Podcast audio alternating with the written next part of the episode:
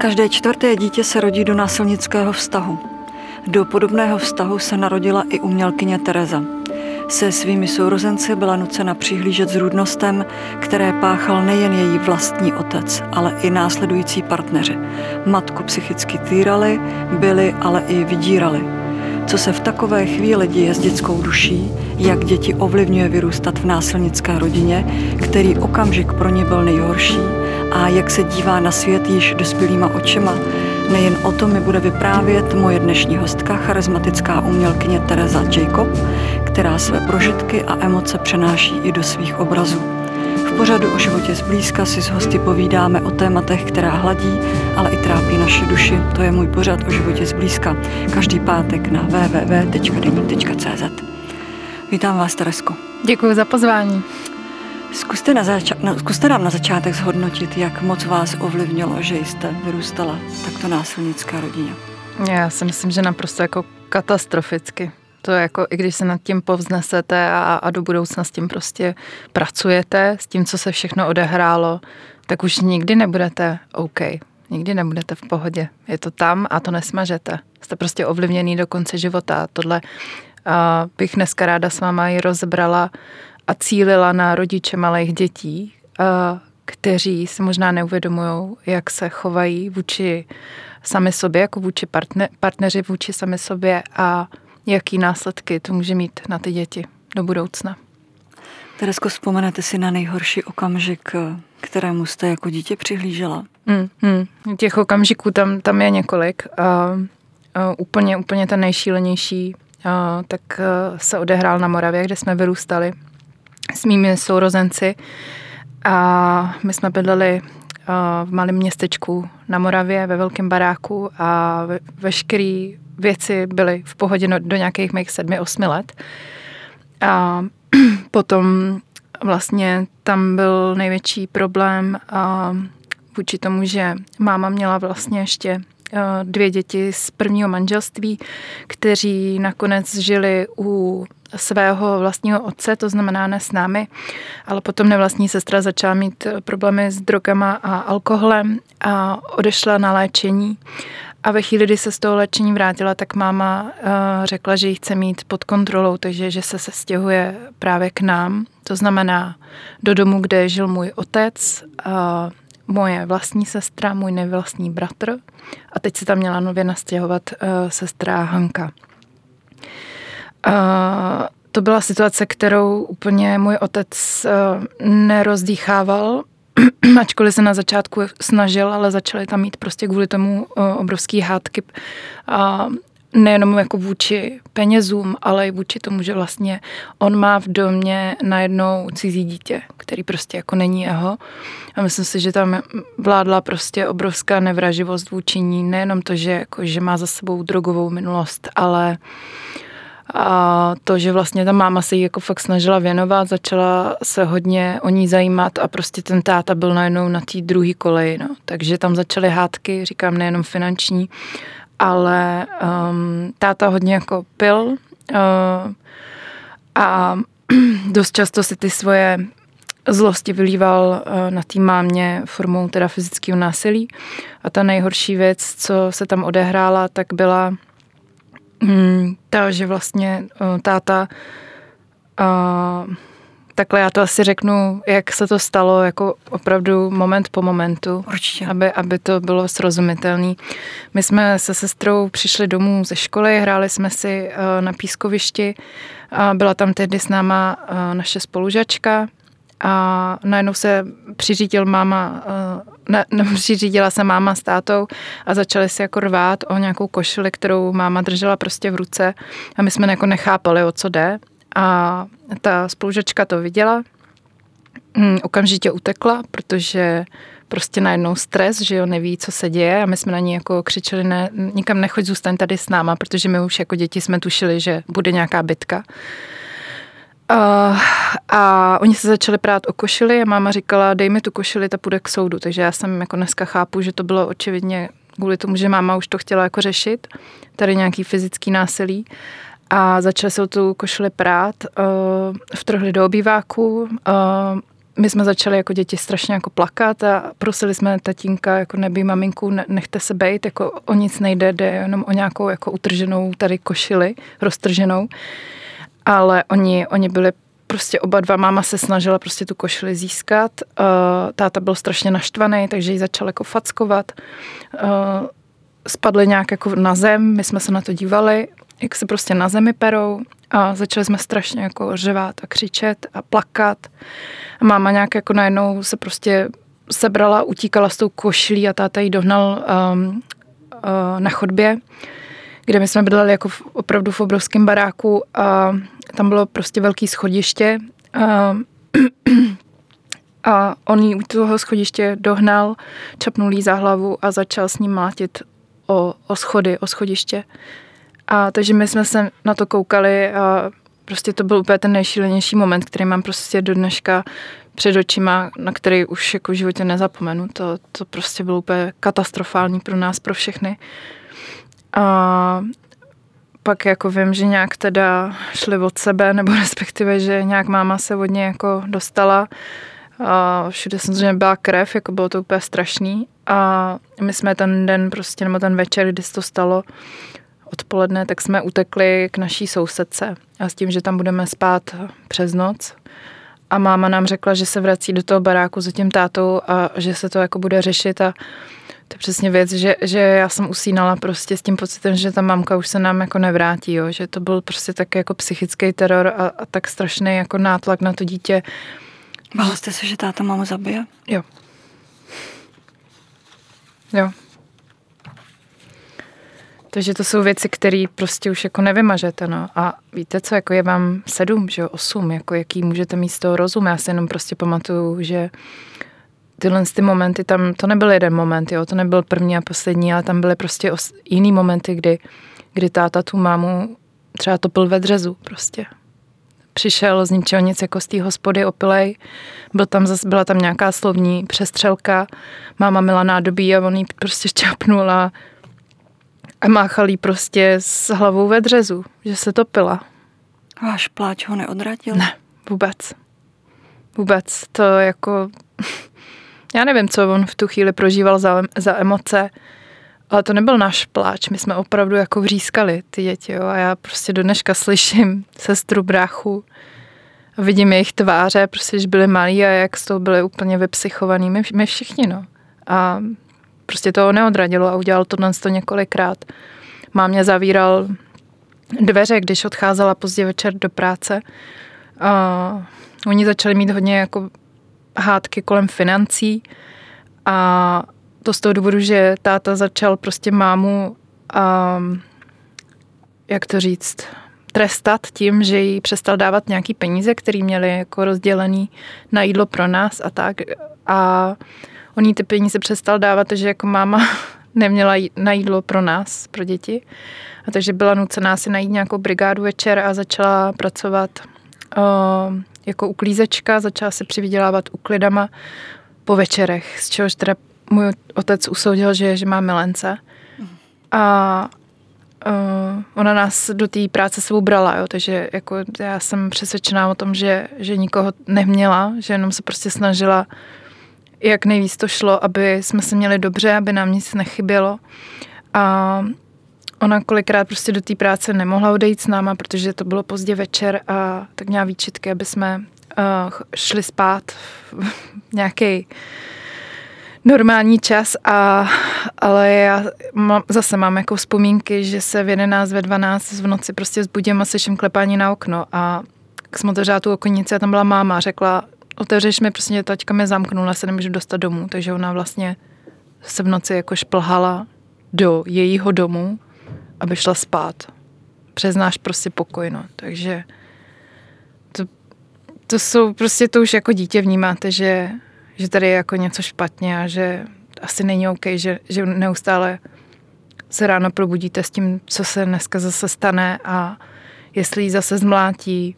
Tam byly momenty, kdy máma nám prostě ve svém volném čase vyráběla různé hračky. Máma byla jako vždycky jako fakt jako akční, snažila se nám udělat radost a vyráběla nám jednou takovou jako dřevěnou tabuli kam jsme mohli házet tenisáky a trefovat se prostě do, do díry. A já jsem se přesně ráno probudila s tím, že slyším hrozný, ře, uh, hrozný zvuk jako tý nějaký pilky na dřevo.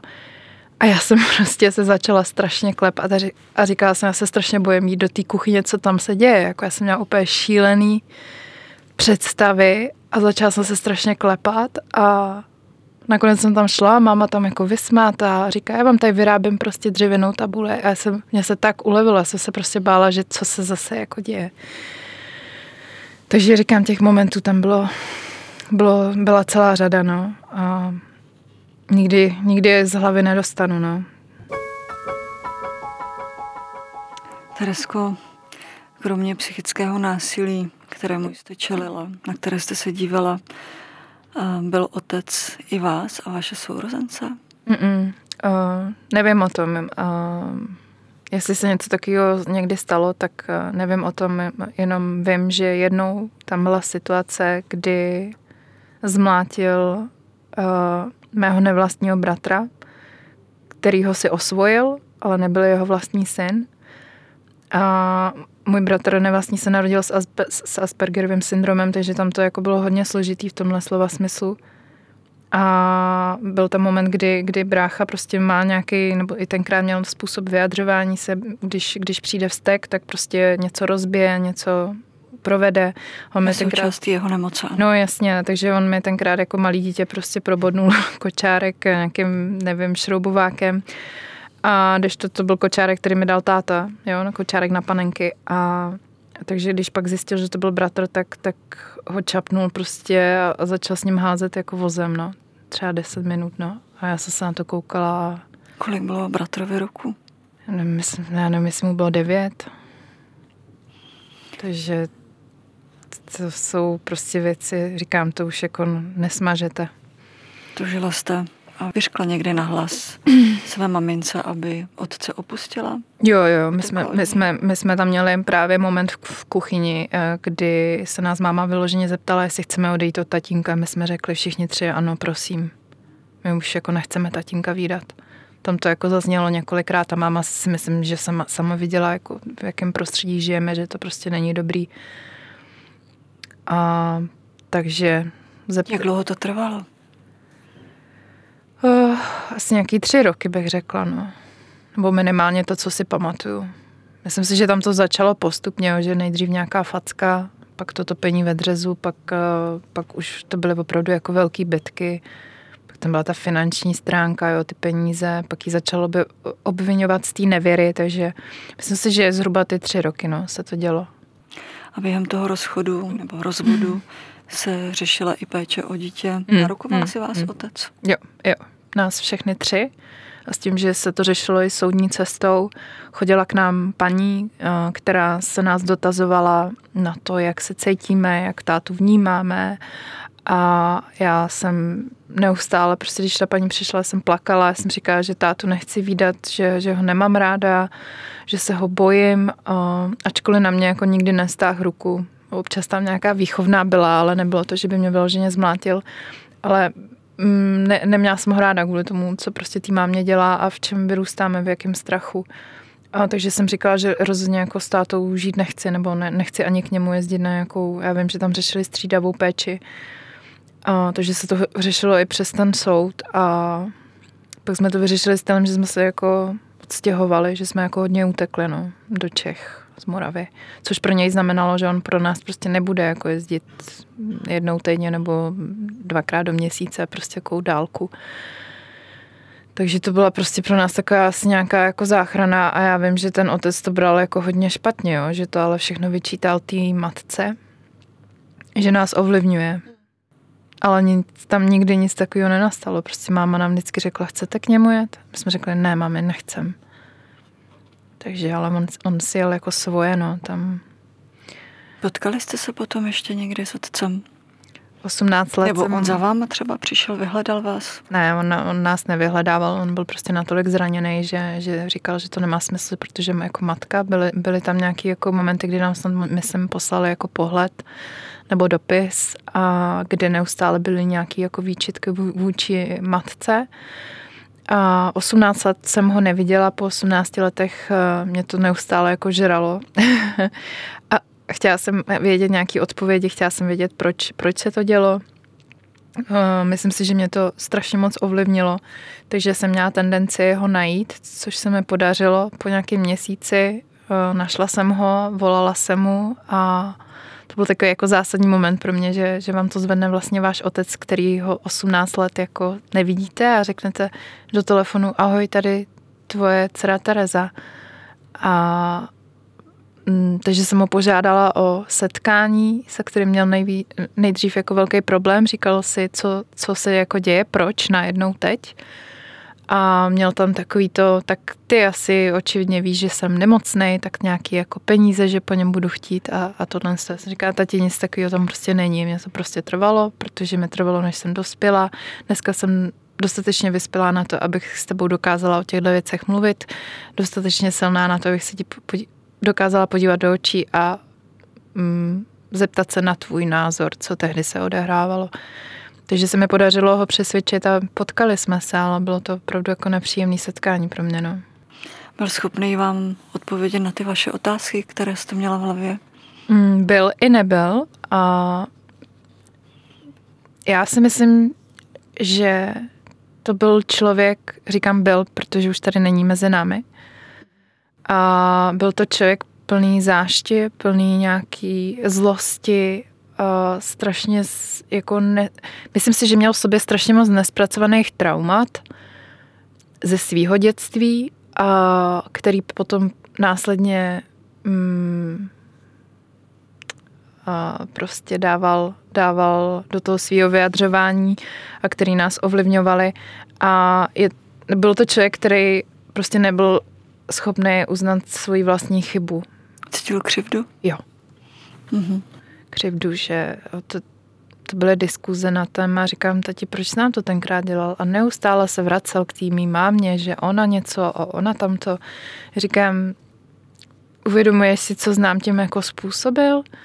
On, on neměl jako žádnou sebereflexi, tam prostě to byl naštvaný, zlej člověk a já jsem ráda za ten moment, kdy jsem s ním mohla sedět u stolu, viděla jsem chvilkama jeho agresi v očích, že prostě se naštval z ničeho nic, uh, pouchnul rukou do stolu a, a bylo ticho a já jsem si říkala, tyjo, prostě s ním se ani jako nedá o těch věcech bavit, jo, že protože má prostě v sobě ty neuzavřené věci a, a je bolavý a je ne, neschopný o těch věcech se normálně jako s váma bavit, takže jsem ráda, že jsem to stihla, že jsem ho našla, že jsem s ním měla možnost, tu, uh, měla možnost mluvit a, a vím, že uh, že jsem udělala maximum pro to, abych já sama v sobě si to srovnala.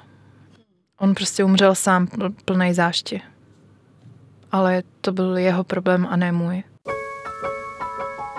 Vy jste ale ani po rozchodu vašich rodičů nenašla žádný kýžený klid. Hmm, hmm. Je to tak, Teresko? Co se dělo? Dělo se to, že máma samozřejmě se nám snažila najít uh, tatínka, Uh, což já dneska zpětně samozřejmě nezazlívám. Já chápu, že to bylo těžké jako po finanční stránce. A, ale máma si vždycky hledala stejně násilnický uh, typy mužů. A ať už to byli alkoholici, nebo gambleři, nebo psychopati, nebo násilníci, tak neustále opakovala stejný vzorec u těch mužů. Takže my jsme po přestěhování do Čech jsme měli klid, ale bylo to asi jenom na rok. Pak se právě s tím přítelem, u kterého jsme žili, se rozešli a to byl mimochodem jako jeden z těch, z těch hodných. A pak se rozešli a máma si našla nového partnera a tam to prostě se opakoval stejný vzorec jako u toho mýho táty, no. Přestěhovali jsme se do nového baráku, který si společně s partnerem koupili byla to taková spíš jako ruina, takže jsme dost pracovali na tom baráku, ale byl to přesně, jsem cítila od prvního momentu, že to je prostě strašně zlej člověk. A když říkám strašně zlej, tak uh, tam bych ráda zdůraznila moment, který uh, se odehrál na narozeniny mý sestry, kdy ona slavila, nevím, 12 let. Uh, a seděli jsme v obýváku a Zase měli jsme tam kamarádku, slavili jsme prostě sestry narozeniny máma odešla někam na zahradu a slyšíme zase klepání na okno. Já si říkám, to je zvláštní, někdo asi klepal na okno, tak nevím, nějak to necháváme být. No a asi po půl hodině přišla máma do toho býváku se skrvenou, skrvenou hlavou a za ní šel ten její přítel a držel v ruce násadu od koštěte. Jí prostě rozbil hlavu eh, koštětem. A máma řekla jenom, já si potřebuje do nemocnice děcka. A to je, pak máme jako střih, vůbec myslím, nepamatuju si, jestli jsme zavolali záchranku nebo jsme ji tam odváželi. Ale prostě jako měla rozbitou hlavu, no. A já vlastně ani nevím jako proč, co se tam tenkrát odehrálo venku. Ale zase, jo, mám to spojený s tím, že oslava narozenin a, a já tady vidím prostě zase jako mámu, co, co je od krve. Jako je to OK? Není to asi OK, že jo? Teresko, proč to ta máma snášela? To je zajímavá otázka. Hmm. Já si myslím, že spoustu věcí se už ani dneska nedozvím, protože s mámou se nemůžu na to téma bavit otevřeně, že ne, že ona by nechtěla, ale ona mm, nedokáže o těch věcech mluvit, tak jako třeba dneska já. Um, a není to nic, jako co bych jí zazlívala. Ona prostě jenom má ten vzorec toho, že pokud ten muž vydělává nějaký peníze a umí opravit poličku, tak je dostatečně vhodný na to, aby byl jako otec. Víc nepotřebuje. Ne. Takže... Tito partneři měli tendence, když jste nebyli jejich děti, třeba vztahovat ruku i na vás? Mm, myslím si, že ne. Jako co se týká konkrétně mě, tak, tak ne. Ale konkrétně máminy poslední partner, tak, tak mě fyzicky, tý, fyzicky ne, pardon, psychicky týral a, a já jsem tehdy a, byla hodně jako zakřiknutý dítě nebo i v pubertě a dost nás všichni partneři máme porovnávali s mojí sestrou, čím jsem také jako hodně trpěla. A proč vás porovnávali? Nevím, vždycky měli tu tendenci. A nevím, proč tomu tak bylo, ale Segra, dneska, dneska jsme, máme krásný vztah, jo. Já teď nechci, aby to znělo, že tady nějak nejsem v pohodě s tím, co se odehrávalo. A dneska jsme skvělí Segry, já jsem za ní strašně ráda. Ale tenkrát to bylo prostě, ta, ta ségra byla hezčí, ona byla chytřejší, nosila lepší známky a já jsem byla ta, ta hůř povedená, takže dávali nám to prostě neustále najevo, všichni partneři máme, nevím proč, protože prostě asi byli hloupí nebo... Spíš možná aplikace mocenství, síle a jo, určitě. taková ta psychická převaha mm, mm. a ta klasika, jak matku zahnat do kouta. Jo, jo, jo. Ještě s větším strachem vás taky samozřejmě. Mm. No takže ten, ten vlastně ten máminej poslední partner, tak mě uh, dost jako psychicky mm, vysával a byl tam i moment, že vlastně oni tvrdí, že se rozešli ve finále kvůli mně. Uh, a když on odcházel od nás z, z domu, tak eh, ve vchodu mi říká, až ti bude 18, tak si na tebe počkám a motorovou pilou ti uřežu hlavu. Nahlásila jste to na policii? Ne. Co bych jim řekla? To, co říkáte teďka mě. Hm. Neměla jste strach, když vám bylo 18? No jasně, že jo. Já jsem si koupila pejska a velký psa. Strašně jsem se bála, ale tehdy jsem měla prostě svého přítele, u kterého jsem cítila to, že, že jsem chráněná, že, že prostě vím, že kdyby náhodou se něco stalo, tak prostě a mě nedá. Takže jsem cítila potom, že to byla jenom nějaká očividně jenom výhruška ale jako samozřejmě, že vás to vystraší, samozřejmě, že pak jako jakmile dojde ke dnu vašich 18. narozenin, tak prostě nespíte, úplně se klepete říkáte si pro boha, přijde, nepřijde, co mám dělat. Mnoho dětí, které si prochází násilím nebo v něm vyrůstá, se uzavřou do sebe, stanou se introvertní, zhorší se jim třeba prospěch ve škole, nemají moc kamarádů ne, nebo naopak na sebe upozorňují, strhávají pozornost, lítají z průšvihu do průšvihu, a pak třeba později v práci jsou pod vlivem bosů, nechávají se šikanovat. Byl něco z toho i váš případ? Určitě, já jsem, já jsem byla dlouhou dobu uzavřený tichý člověk. Ačkoliv jsem se vždycky hrozně ráda smála, to mám dodnes, a, ale byla jsem spíš opravdu to tichý dítě, který se snaží nevyjadřovat se, neříkat nic, co by, za co by mi někdo mohl vynadat. A bála jsem se mluvit před, před davem lidí ve škole. A učila jsem se, myslím si, že jako průměrně. A ale co se týká potom právě v dospělém životě, tak rozhodně eh, to mělo následky v pracovním životě ve slova smyslu nějakých šéfů, že když uděláte nějaký problém a, nebo nějakou chybu, tak si všechno berete strašně osobně a mm, neustále se ze všeho hroutíte, máte pocit, že jste úplně prostě neschopná. A myslím si, že je to daný tím, že, že prostě neměla jsem v tom dětství a v té pubertě takový to, že by mi někdo řekl, ty to se ti fakt povedlo, jsi šikovná a OK, udělala si chybu, to nevadí, prostě uděláš to znova a bude to dobrý.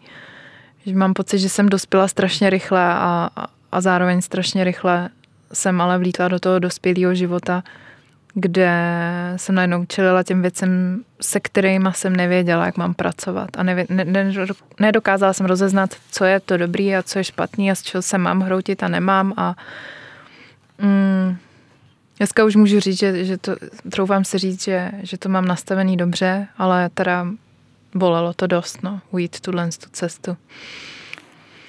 Při nedávém rozhovoru s advokátkou Hrdou, já jsem vám o ní říkala, než jsme spolu začali mm-hmm. mluvit, eh, ta advokátka, která bojuje proti jakémukoliv násilí a zaznělo, že se na sebe snaží skrze stovky násilných a trestných činů, které řeší, strhnout jakousi pozornost. Mm. Že mi úsměvné, jak povrchně naše společnost přemýšlí. Mm. Nemáte strach, že na vás budou lidi koukat podobně? Mm, tak víte co, jako strach já si myslím, že pokud člověk to má v sobě zpracovaný, tak jak si troufám říct, že, že mám dneska já, tak mi je úplně jedno, co si kdo myslí a samozřejmě setkala jsem se i už s pár, nechci říkat, že jich bylo několik, ale s pár výtkami toho, že dělám špatnou věc, že vytahuju špinavé prádlo na veřejnost a jsou to věci, které by měly zůstat eh, za zavřenými dveřmi a že, že to jsou prostě špatné věci, o kterých se nemluví.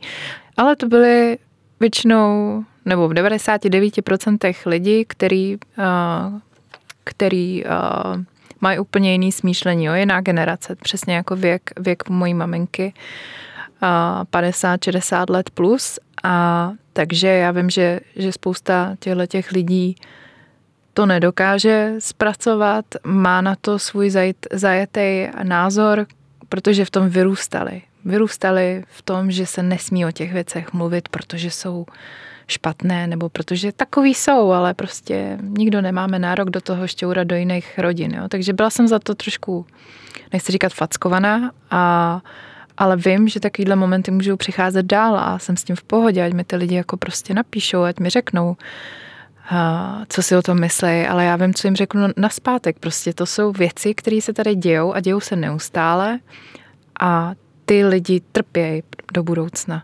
Týká se to dětí, týká se to samozřejmě těch žen, které jsou týraný a ty následky jsou prostě neskuteční. Vy se z toho už jako nedokážete prostě sebrat a, a vyhrabat. To prostě máte v sobě na pořád. Takže si myslím, že je hrozně fajn, že se o tom mluví. A chápu, že to je pro některé lidi otravný, že neustále slyší prostě tohle, tohle ty těžké příběhy.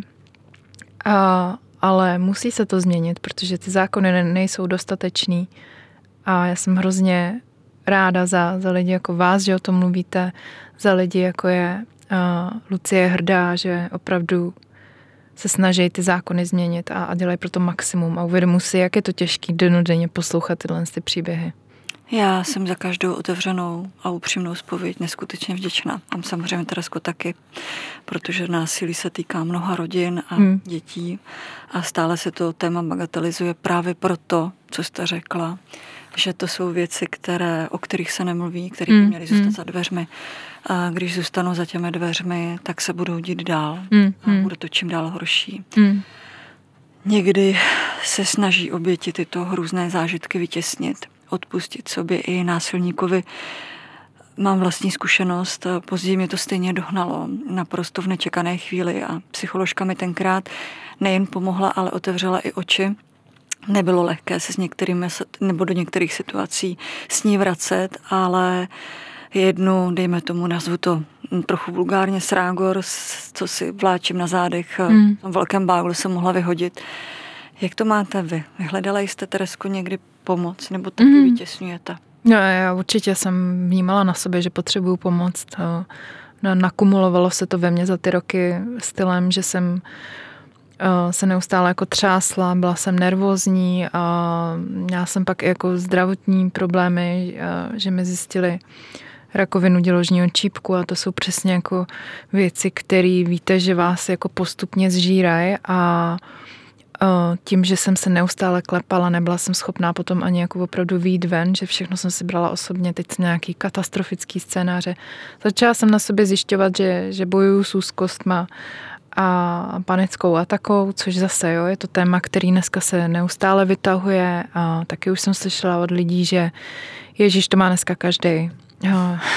Prostě tak to je, neříkám, že to má každý, ale prostě jsou to zase ty a, ty následky toho, v jakém prostředí vy jste vyrůstali.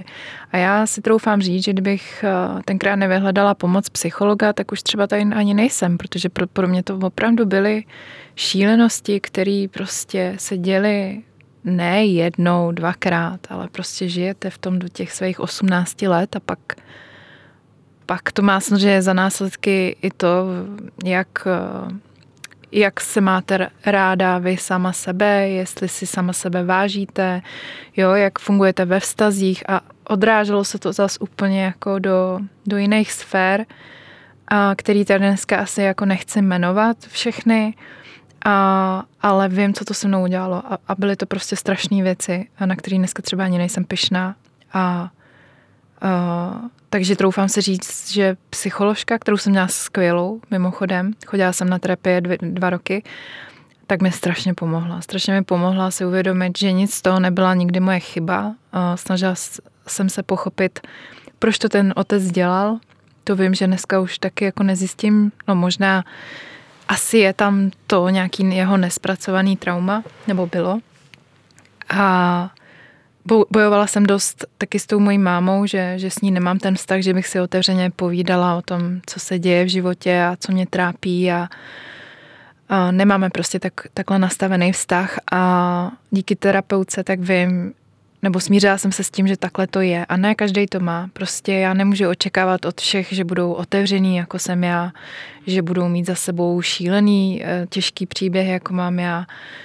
Že prostě myslím si, že pro každého ta cesta, jak uzdravit svoji duši, je rozdílná, ale myslím si, že najít si terapeuta, tak je to minimum, co vy pro sebe můžete udělat.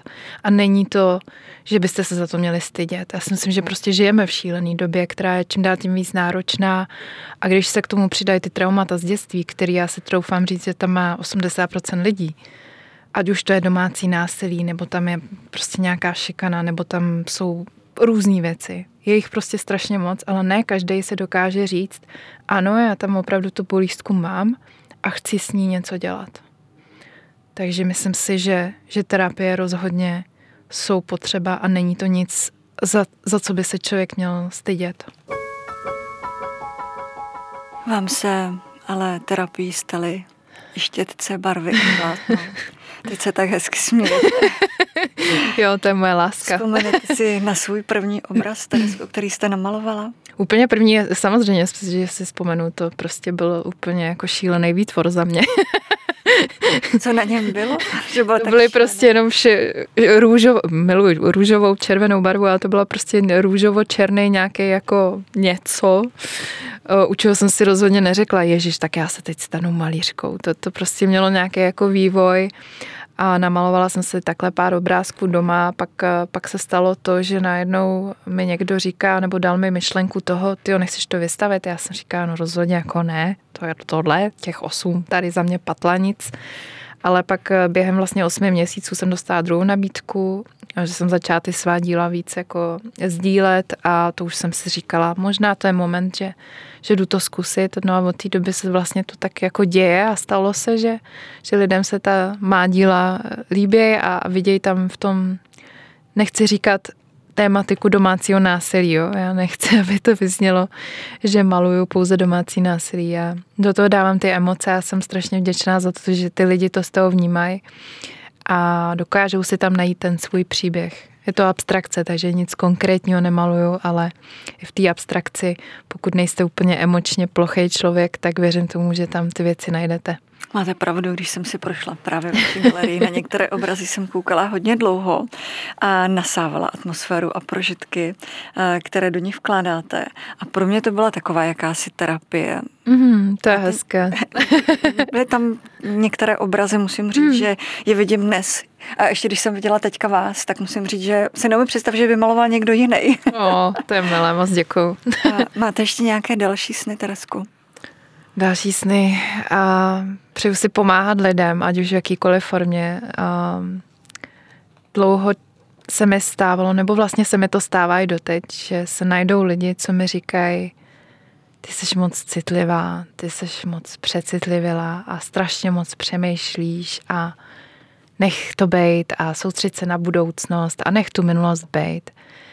Ono to nejde a jako aby vás kořen, někdo, kořen.